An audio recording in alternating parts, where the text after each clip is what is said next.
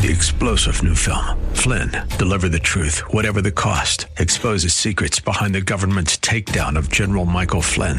Flynn knew what the intel world had been up to. He ordered the first audit of the use of contractors. This set off alarm bells. He told the truth. He was the most dangerous person for Donald Trump to hire. They had to get rid of Flynn.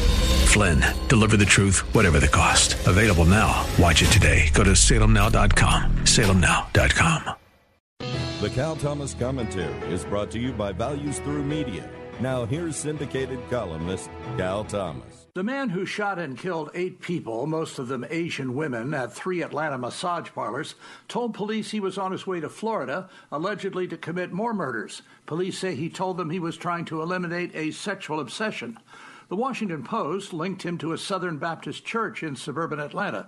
It seems he was a member of a youth group and a Bible study for a time there.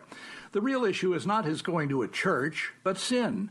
Going to a church, even studying the Bible, does not save you or give you a new life in Christ. This man obviously had mental and spiritual problems. I don't know if demon possession is relevant today, as it was in Jesus' time, but at the very least, this man gave in to his sinful nature. It is a tragedy for those who were killed and their loved ones. Police say there is no evidence of a hate crime, though activist groups and the media are trying to turn it into one because they know nothing about sin. It is why all of us, all of us, must guard our hearts. I'm Cal Thomas.